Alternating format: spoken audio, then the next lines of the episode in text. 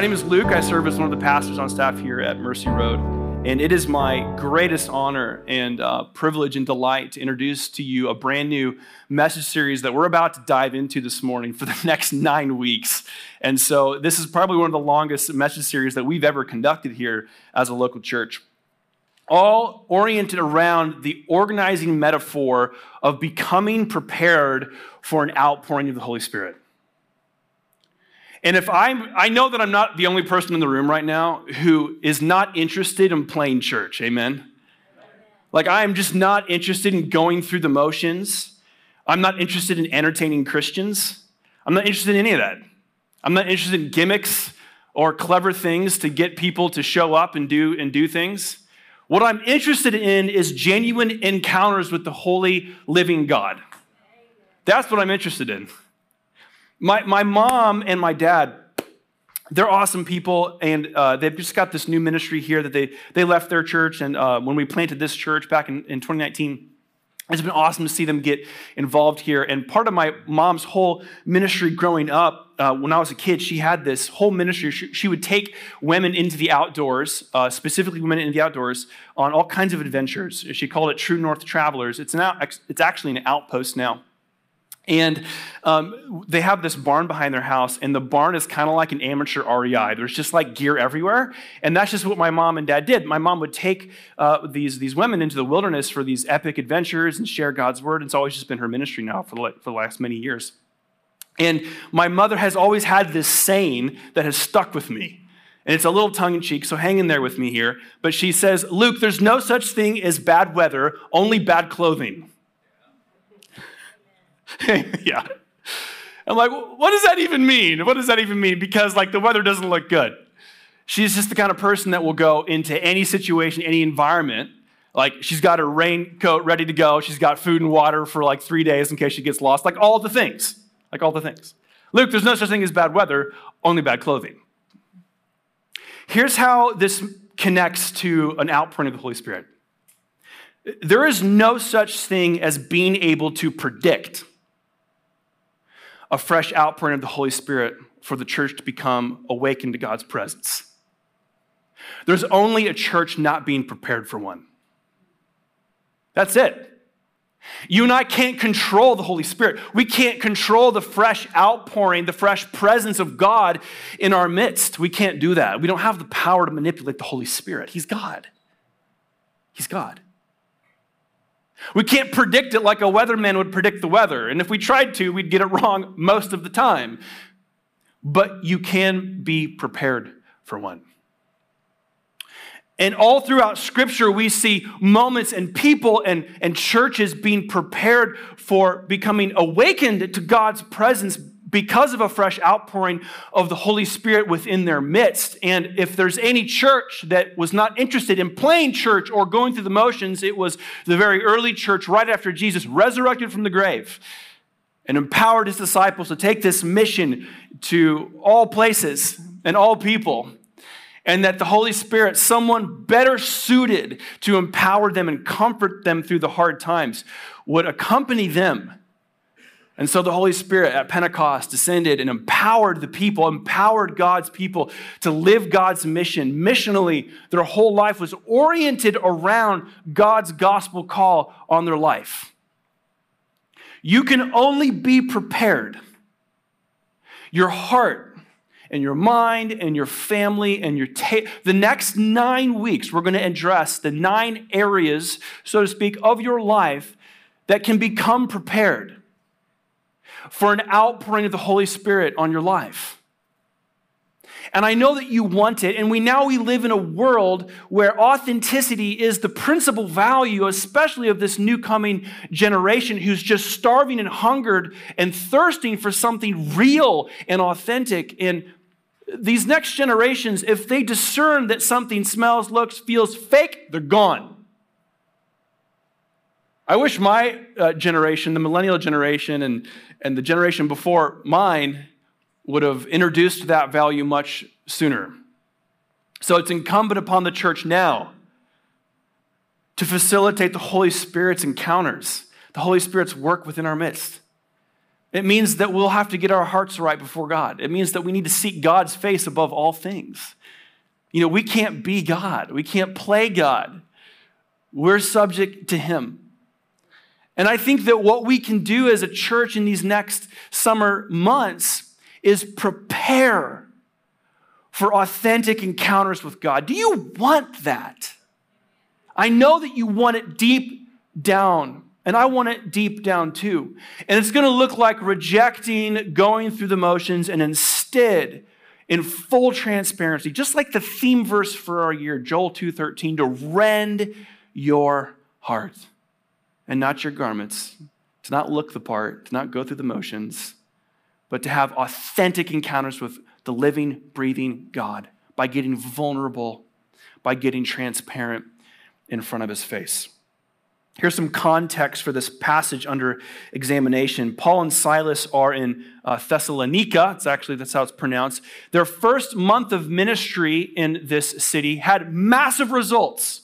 This is all documented in Acts. And so they were in the city of Thessalonica and they were there, Paul and Silas, doing ministry. And in one month, they saw a huge number of conversions and salvations transpire. Like God just showed up and, and saved souls. And people repented of sin. And people got real before God. And their ministry was, by all accounts and standards, was just like taken off. And there was fruit immediately. Well, in this uh, city, that quick, quick conversion rate was met with suspicion and persecution. Uh, so much so that Paul and Silas had to flee Thessalonica because the word got out that this Jesus of Nazareth was more powerful than Caesar, that he was worthy of our worship and worthy of your of honor beyond even Caesar. So, this letter from Paul to the Christians in Thessalonica it was an attempt by Paul to reconnect with that Christian community that he loved and encouraged uh, so much. He loved them so deeply, and he wanted to challenge them, even though they were flourishing under persecution. He wanted to encourage them to keep on keeping on. And so these are the words from Paul to this, this, this startup Christian community in Thessalonica where he has these, these words that have now lasted for you know a couple thousand years or so. This is what it says in chapter 5 starting in verse 12 the passage will be on the monitors to my right and my left. It says this now we ask you brothers and sisters to acknowledge those who work hard among you who care for you in the lord and who admonish you. Hold them in the highest regard and love because of their work. Live in peace with each other and we urge you, brothers and sisters, warn those who are idle and disruptive, encourage the disheartened, help the weak, be patient with everyone. Make sure that nobody pays back wrong for wrong, but always strives to do what is good for each other and for everyone else. Rejoice always, and here's the key verse for the morning, verse 17 pray continually. Give thanks in all circumstances, for this is God's will for you in Christ Jesus. And finally, do not quench the spirit. Do not treat prophecies with contempt, but test them all. Hold on to what is good and reject every kind of evil. The other translations, like the ESV version, renders verse 17 as pray without ceasing. So you've got pray continually or pray without ceasing. And that sounds very idealistic and very unrealistic, especially in 2023 when everyone's schedules are full and lives are busy and responsibilities are high. And so when you hear something like pray continuously or pray without ceasing, your mind just kind of goes to like, oh, I'm sure that they would have had the time and space to do that then. But they don't live in a modern era now. Sounds really impossible to pray without ceasing, to pray continually.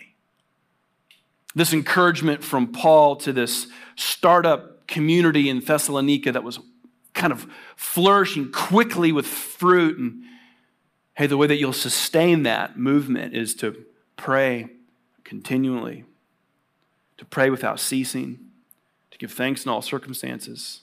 Don't quench the spirit, don't reject prophecy, test them, against God's living word, reject all kinds of evil. There was this ongoing encouragement from Paul to these Christians like, hey, you've got a good thing going here. Let me, let me teach you how to preserve it with salt. Let me teach you how to keep this thing alive with momentum so the Holy Spirit leads, leads the way. But when you hear pray without ceasing, I know I hear a nonstop mumbling of prayers. What's that guy over there doing? Well, he's praying without ceasing. He doesn't talk to anybody. No, she doesn't talk to anyone. She doesn't even eat. She just prays without ceasing. Is that what that means? Is it what it means? Is, is praying without ceasing or praying continually mean that you reject every other thing in your life so that you can now pray in a monastic lifestyle? You've become a monk. You're off, you're off to the monastery. That's, that's now your life. And it, that does sound awesome at times. But, is, you know, that is not what Paul's trying to communicate to the Christians there.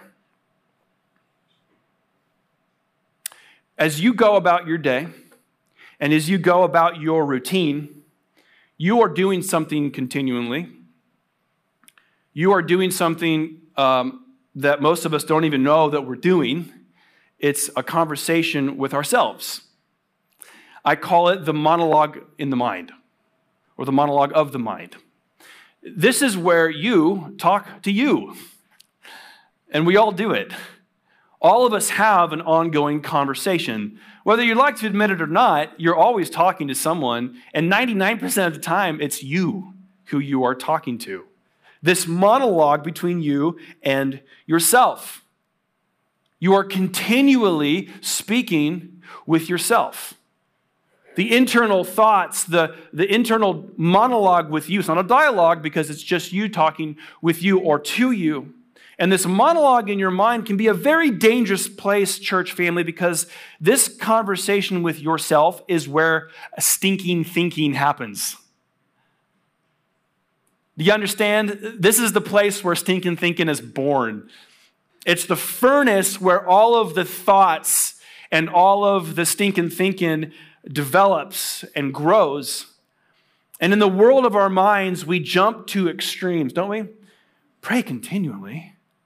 Well, I wouldn't have time to eat, sleep, and work. Yet, as you go about your day, you are having this monologue in your mind, and it's where you fill in the blanks of unfinished stories.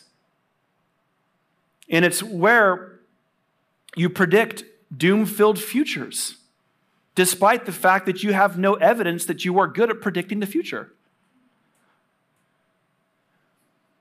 The monologue of your mind is like seeing a therapist, but the therapist is you. So you're getting therapy from you, the person who should not be giving yourself advice. This is the monologue in your mind. This is the power that you have to talk yourself into things that are untrue. Think of that. The continual conversation that you have with you, this monologue in your mind, for better and most of the time for worse, can bring you to a place of constant doom.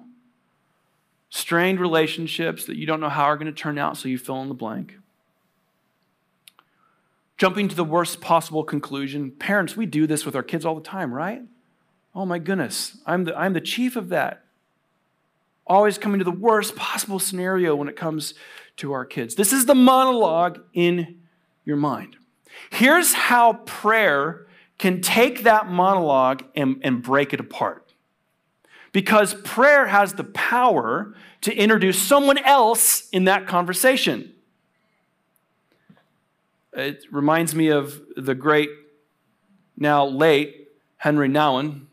He's a Dutch Catholic priest. He said, Thus, prayer asks us to break out of our monologue with ourselves and to follow Jesus by turning our life into an unceasing conversation with our Heavenly Father. Prayer introduces a new person to your monologue. Prayer brings another person into the conversation. And if you are here today, or if you're online, and you crave and you long to break out of the monologue of the mind. If your soul is hungry for a therapist and it's not you, it'll be by prayer that introduces the living, breathing God into your conversation. And now the monologue of your mind will turn into a dialogue with the divine. And a dialogue with the divine is where all of the power is actually at. And so, if you're here this morning and you are trapped in a monologue in your mind, you are your own therapist, you are filling in the blanks, you are stinking thinking all of the time. We all do it to some degree. You can break out of that, you can break through it.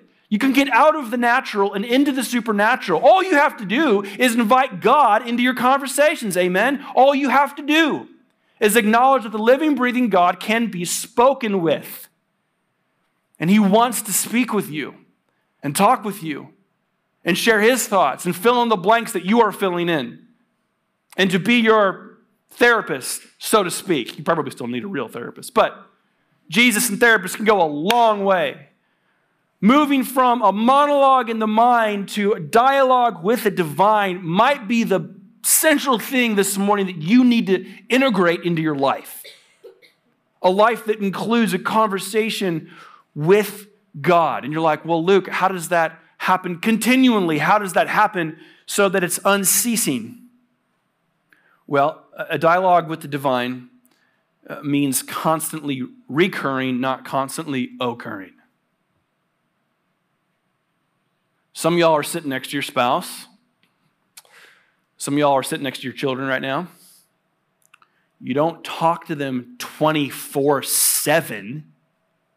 I know that some of you try to, but they don't talk to you 24 7. The conversation recurs continuously, not occurs continuously. There's a conversation with God to be had and the conversation can be like a text thread, always adding to it, making it longer and longer and longer. Uh, no one better than um, a man by the name of Brother Lawrence. He was a lay monk in the Carmelite monastery in the 1600s in Paris, France. He served in the monastery kitchen, so follow me here. He performed very routine and often monotonous tasks. Okay? Yet found a deep sense of God's presence in every moment by cultivating a continuous awareness of God's presence, God's love and grace, and viewed even his most mundane responsibilities as opportunities for communion with God. This guy ran the kitchen for a monastery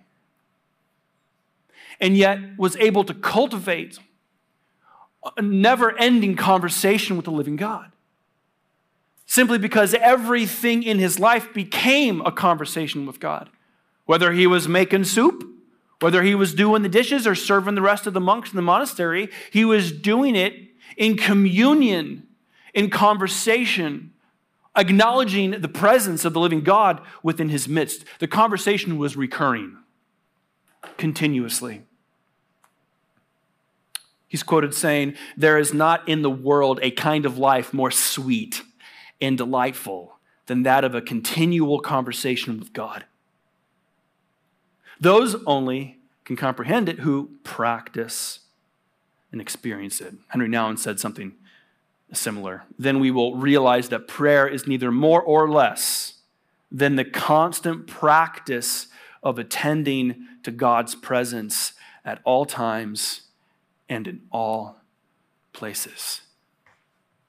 The monologue in your mind could very well be the trap and the prison that's keeping God out.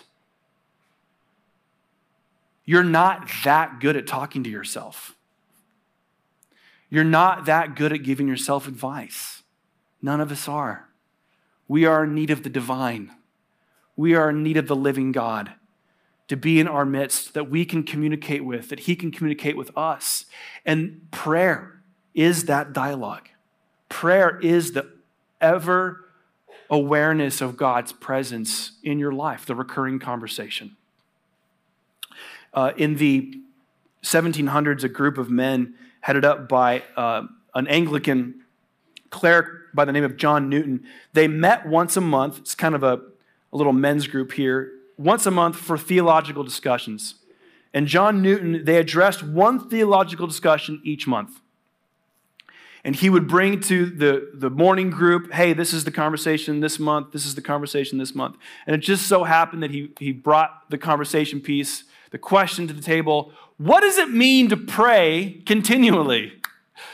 What does it mean to pray without ceasing? And so, you know, all these talking heads, can you imagine this? A bunch of old guys that think they know what they're talking about, right? Are sitting in a circle and they're batting around answers. And they could not agree on what it meant to pray continually or pray without ceasing. I'm sure that some of the answers were literal, like, oh, we need to literally be in nonstop conversation with God the rest of our lives. Others were probably more like the recurring, not the occurring. And finally, the, the maid of this particular facility, uh, the servant girl, she, she brought down uh, the meal for these men that evening. And John Newton had the wisdom and the humility uh, in the moment to strike when the iron was hot and asked this young maid girl, We just have a question for you. We wanted your opinion. What does it mean to you to pray continuously or to pray without ceasing? And this was the young girl's answer. Listen to this. Oh, sirs, that's no problem.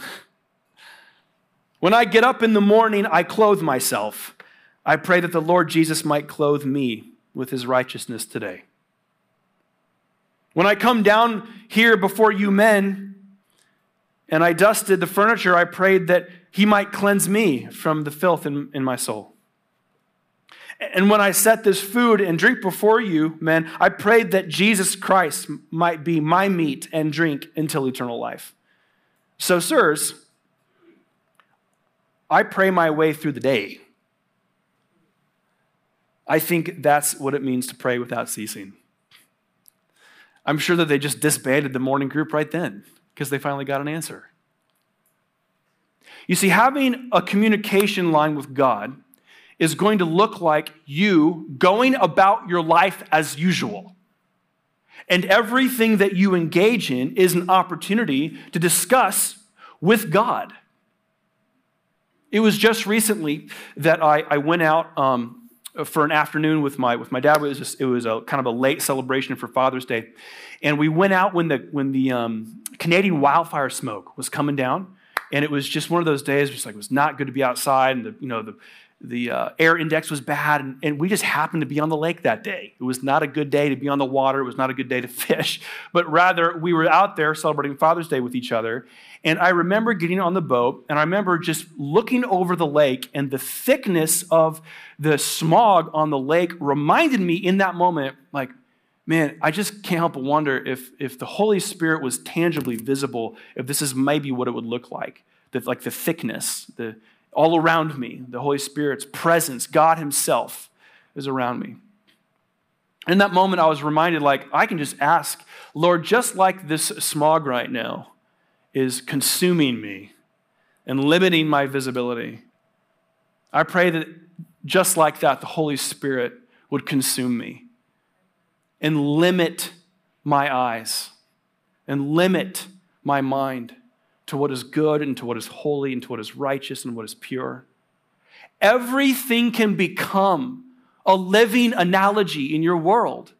You just must stop just for a second and ask God to connect what you're going through with what He's doing in the moment. And even though we caught no fish, which is not indicative of my fishing abilities, we caught no fish. It was one of the coolest trips because I was able to bring all these new breakthroughs home with me. I realized, oh, God is oh, around me in this way, and God is for me in this way. And Everything can be a living analogy in your world. Everything. Praying continuously, having a never ending conversation with God. And when you find yourself as a person of prayer, when you find yourself in a moment where it's just you and the living God having the kind of conversations that can break your heart open and reveal all of the things that are happening in your world to God, you will find that this is the way you dine with the living God. This is the way you have dinner with Jesus. This is the way that you break bread with God. You sit with Him at a table, a proverbial table, and you dine with the living God by prayer. You can integrate communion into that, you can integrate fasting into that, but it will be the conversation at the table between you and God. This is how you dine with Jesus. If you've walked through your life curious about church, curious about God, but you've never spoken with God, it could be because you've never had the courage to pray. Because prayer initiates the conversation with God. And the conversation with God is where all breakthrough and special things happen in your life. You are on holy ground when you are praying to God. Whether it is in your driveway, in your backyard, in your basement, in your room, in your closet, in the prayer room here, in your chair right there, you are on holy ground when you are in conversation with God. That same table, church family, where you dine with the living, breathing God, is also the place where we invite those who are lost to participate in a meal with God. Here's what I've picked up in. Uh, I, gave my life to Jesus when I was 17. I can't do fast math, but that's how long I've been following Jesus. And it's been a roller coaster ride, but I've never had anybody but one person ever turn me down for prayer. One person. I've never had anybody but just this one person turn me down in an offer for prayer. Prayer is not just how you and I dine with God, it's how we invite others to participate in that same meal. If you want to understand what the future of the church looks like in terms of evangelism, you can just forget the gimmicks. It will be a church who's committed to praying for the lost. It will be a church community who knows the names of their neighbors around them, the six to nine neighbors around them, and prays for them continually until they meet the living God. It'll be by prayer that your neighbor meets Jesus. It won't be my church is giving away a free iPad this weekend. You should come to church. It will be because you have fallen on your knees and called out to the living God to work his way to their front door and knock until they open it. That is how you will reach your neighbor for Christ. There is no gimmicks in the kingdom of God. We are working against principalities who want to keep people away from the presence of God. And you think a giving away an iPad is going to keep a demon away from them? No. It's going to be prayer asking for an angelic presence around that home that will guard them and minister to them in ways that only God can do. It will be by prayer that a wave of evangelism comes upon this city. It'll be by prayer that people confess and repent of sin and forgive each other and find new unity. It will be because people are praying. I want to introduce you to a man. He's long gone. His name is D.L. Moody.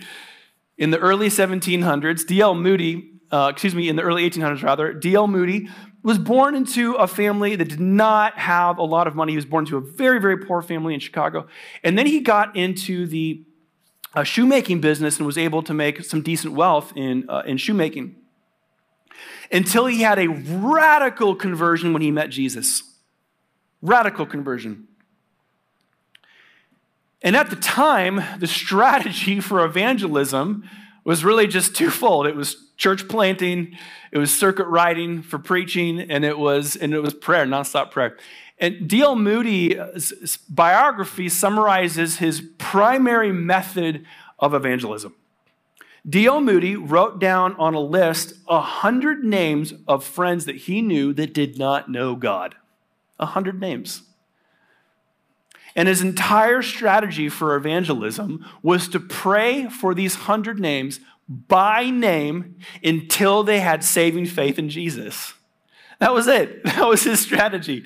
That was his method. That was the tool of his time. Like we'll always use like marketing, we'll always use the tools of our time, but we should not pretend like they're more powerful than prayer, right? So he wrote, he writes down these hundred names on a piece of paper. At the end of his life, 96 of those 100 names had come to meet Jesus. And at D.L. Moody's funeral, the last four that attended his funeral were so touched by the service, they gave their lives to Christ at D.L. Moody's funeral. So all 100 names were saved. What was special about D.L. Moody? Was his prayers more powerful than yours? I mean, does God grade prayer on power levels? Like, oh, that was like a solid C minus. Oh, that was an A for sure. Like, no. He intentionally covered these names in prayer until he got the outcome that he saw in his vision. That only God, only God could orchestrate the Holy Spirit's movement around these hundred names so that they would experiencing saving faith in Jesus. And he prayed and he prayed and he prayed until 96 out of the 100 were saved. Man, I wish that he could have seen the last four at his funeral give their lives to Jesus. If you want to see the seat to your right and your left filled, if you want to see this city filled with people who worship Jesus, it will because you've got a list of names. You've got your neighbors' names memorized, their kids' names memorized, and you are praying for them by name until they meet Jesus. That is how this state, this city, will experience a fresh awakening. Hundred names I want to introduce you to somebody else. His name is Count Nicholas von Zinzendorf. What a guy. Count Nicholas von Zinzendorf, very early 1700, he was born into a, a lot of wealth, unlike D.L. Moody, and he inherited a massive estate. And at the time, he was drawn to the ministry, but because of his family heritage, it was incumbent upon him to keep the family business alive. And he decided to take the inheritance of his land and these beautiful facilities and repurpose them for ministry. At the time, there were persecuted religious groups, all believers in Jesus. He found a way to invite all of these persecuted religious groups in what is now present day Germany and invited them to live at his estate in Herrnhut, Germany. He was a pastor and a leader of the Moravian church. And because he brought all of these people groups together at his estate, there was some real sectarian impulse there. There was a lot of division. There was a lot of misunity and disunity. And so, on a hot summer day in the mid 1700s, something happened. They had a prayer service that he introduced the concepts of confession and forgiveness, which laid ground for a revival, uh, what they call the Moravian revival, where they began to pray not just for each other, but for the lost around them. And then that evolved and grew into uh, unbroken prayer, which then lasted for 100 years. For, for 100 years, this, this little church in the countryside of Herrnhut, Germany, this little Moravian church where the, where the people confessed sin and forgave each other and, and pursued and sought the face of God, laid a foundation for a prayer revival that lasted 100 years, documented by multiple sources. So the historicity of this is actually quite compelling. It's not just like they maybe prayed for 100 years. No, there's multiple sources saying there was unbroken prayer through multiple generations because of this little Moravian revival, this little country church. They prayed for 100 years. 100 names and 100 years. It seems so idealistic and unrealistic until we meet the living God. Until we meet the living, breathing God of the Bible who brought his own son back to life. If God can bring someone who is not alive and bring them back to life, can't also God do the what we would say is impossible? I would say yes. And if a hundred names sounds intimidating to you, start with 10. Take out your phone, open the notes app, and write down 10 names of people who are lost. Maybe your 10 neighbors, your coworkers, some family members. Just 10, choose 10. Choose 10. And if 100 years seems intimidating, why not try seven days? If a little country church in Germany can do it for 100 years, I think that a church in 2023 with the tools of our time, we can do seven days. I think that we can do seven days of unbroken prayer. And not that it's about the arbitrary number of 168 hours in a week, but it's the concept, it's the principle, it's the desire, it's the longing to meet with God continuously reoccurring. And how cool it would be if a church just like ours committed to seven days of unbroken prayer. Because who knows what could happen in seven days? Nick and I were in the prayer room just before service, asking for God to create in that space a new holy ground for our church. That when you would step into that prayer room, something would happen inside of you because you came face to face with the Holy Spirit. And in that moment, you were able to confess unconfessed sin, and you were able to repent of things gone unrepented, and you were able to forgive those who have, who have wronged you all laying the groundwork for an ongoing awakening to God's presence.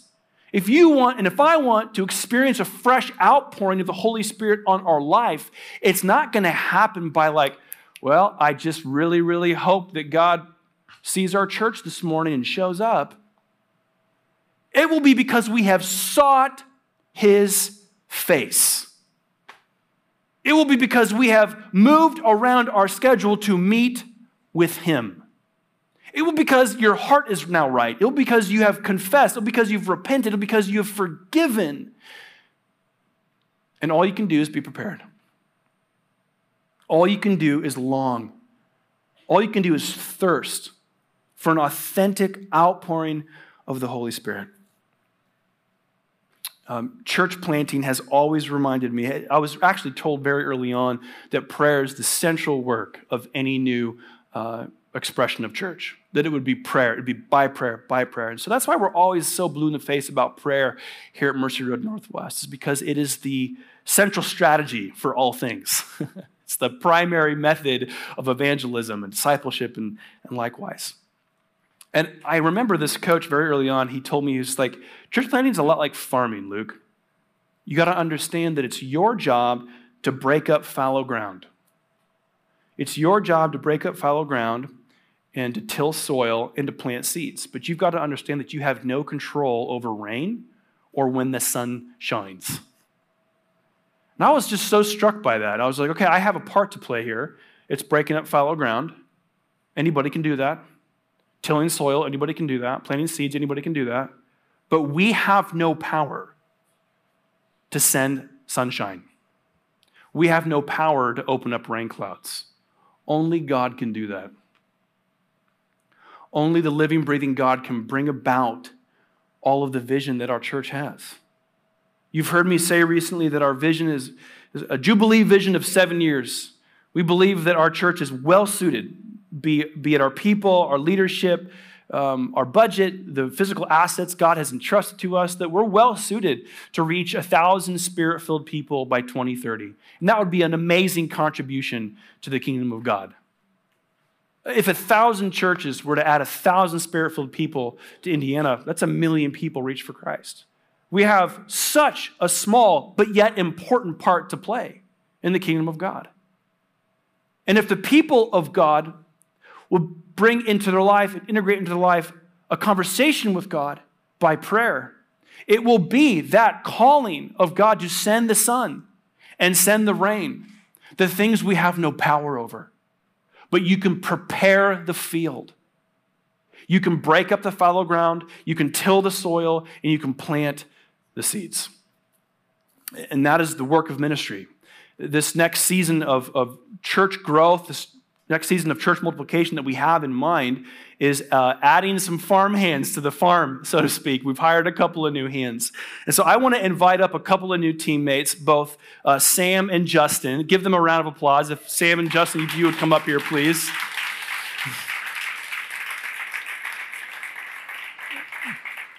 Sam is our new youth pastor that we looked for for.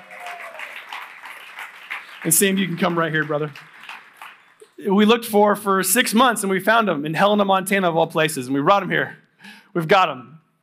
And Justin and his wife, Krista, they've been part of our church now for a couple of years. And uh, Justin just stepped into an executive pastoral role. Yes, give him a round of applause. And so Justin will be overseeing most all of the executive functions of the church. Praise Jesus, right? So, like the finance, the HR, the staffing, all those things that are important, right? Justin's going to handle those under his leadership. Part of what we're doing as a church is putting the priesthood in, in the right roles and calling on God to use these people to plant seeds, to break up fallow ground, to till the soil, so that when we pray for sunshine and we pray for rain, God sends it because we can't control it. That's it. That's it. So I want to ask the prayer team if you serve on the prayer team, would you just come up right now? I want to invite you to lay hands on Sam and on Justin. So if you serve on the prayer team in any capacity, would you please come up here right now and, and, just, and just lay your hands on Sam and Justin and Krista? Because it will be by prayer and it'll be the church praying continuously recurring a never ending conversation, a never ending text thread with the living, breathing God. It will be a conversation with, with God by the church that brings about a new awakening to God's presence because there's been a fresh outpouring of His Holy Spirit. I know you want it deep down. I want it deep down too. So, would you pray for it? Would you pray for farmers like Sam and Justin who are going to put their hands to the plow to break up fallow ground, to break up the ground, to till it, to add seed, so that when God sends the rain and sends the sunshine, the things that we cannot control, there would be a crop, there would be a fruitfulness, the likes of which we maybe have never seen before. And so, would you just extend your hand right now over Justin and over Sam as a, as a participation that you're in this too? And so we're just going to pray for Sam right now. And maybe you're a parent in the room and you just want to pray some intercessory prayers on behalf of Sam and the students that he'll be reaching for Jesus. And as I pray, you can reflect my prayers or pray your own prayers. Let's just pray for the youth of the city that are going to be led by Sam. So, Jesus, there's going to be many generations that are impacted because of Sam's leadership. We can see it now. His dedication to your youth and his heart for service of you, Jesus, we pray right now that there would be countless preteens and teenagers that meet Jesus for the very first time because this man has a list of 100 names of kids that don't know you God, I pray that you would touch this man with your, your spirit, fill him from toe to head, empower him for the ministry. Jesus, we commission him to you in your name, Jesus, that he might bring about a Moravian revival right here in Indianapolis called the Indy Revival. That under his leadership, we have many teenagers repenting, confessing sin for the first time, becoming baptized, reaching their friends for Jesus at their schools, that there would be a turning of the tide for this new generation. They're not interested in sin, they're interested in you. They're interested in the Savior. We pray right now that there would be a new generation of youth rising up behind Sam, under his leadership, behind his leadership, that cry out to you day and night, longing for your presence, thirsting for your presence, Jesus. God surrounds Sam in, in, in, in great numbers of people who will hold him, hold his hands up, and empower him for ministry. I pray this man would lead with humility a transparency and candor, God. So we just lift him to you and ask that you would anoint everything he does. And God, for Justin and Krista, just thinking about Justin and the things that he brings to the table at this church, and just asking right now that everything that he brings to the table, that you would breathe your breath of life onto and bring to life in a whole new way. That the smooth operations of the businesses of church, God, they're important. They are important. We want to be responsible with the mission, Jesus. And so, God, I pray that you would empower this man to look over and comb through every bit of detail so that we are a church that is above reproach in every possible way. That we lead with integrity with our finances and our staffing and our culture and our assets that you've entrusted to us. God, would you use him to bring about a management team, God? That would see a future for this church that is bright and beautiful with a thousand spirit filled people added to Indy. God, use this family. Keep Justin and Krista in your care. Surround them with angelic presence. Jesus, use them. God, empower him. Fill him from toe to head. In Jesus' name, the church agrees by saying, Amen. I want to close with this analogy. My, uh, my wife and I take our kids to a water park here in town. And the water park has this big, beautiful water slide and this intricate system of pipings and slides. And it's interesting because the water park has the same stabilizing braces that keep the platform in the air for the water slide deal, also holds up this giant cistern. And the difference between a well and a cistern is that a well uh, is, is perforated. It, it, doesn't, it's not waterproof, but a cistern is waterproof. And so, what happens at the water park is that there's pumps at the bottom that pump water up through the stabilizing braces and put water into this cistern that's on a, you know, a rotating, oscillating thing. And once that cistern is filled up, it tips over by its own weight and pours out and soaks the kids, and they all scream. You must understand that much like a cistern that holds water at a water park, I believe that God is just desiring and wanting to soak you with his presence.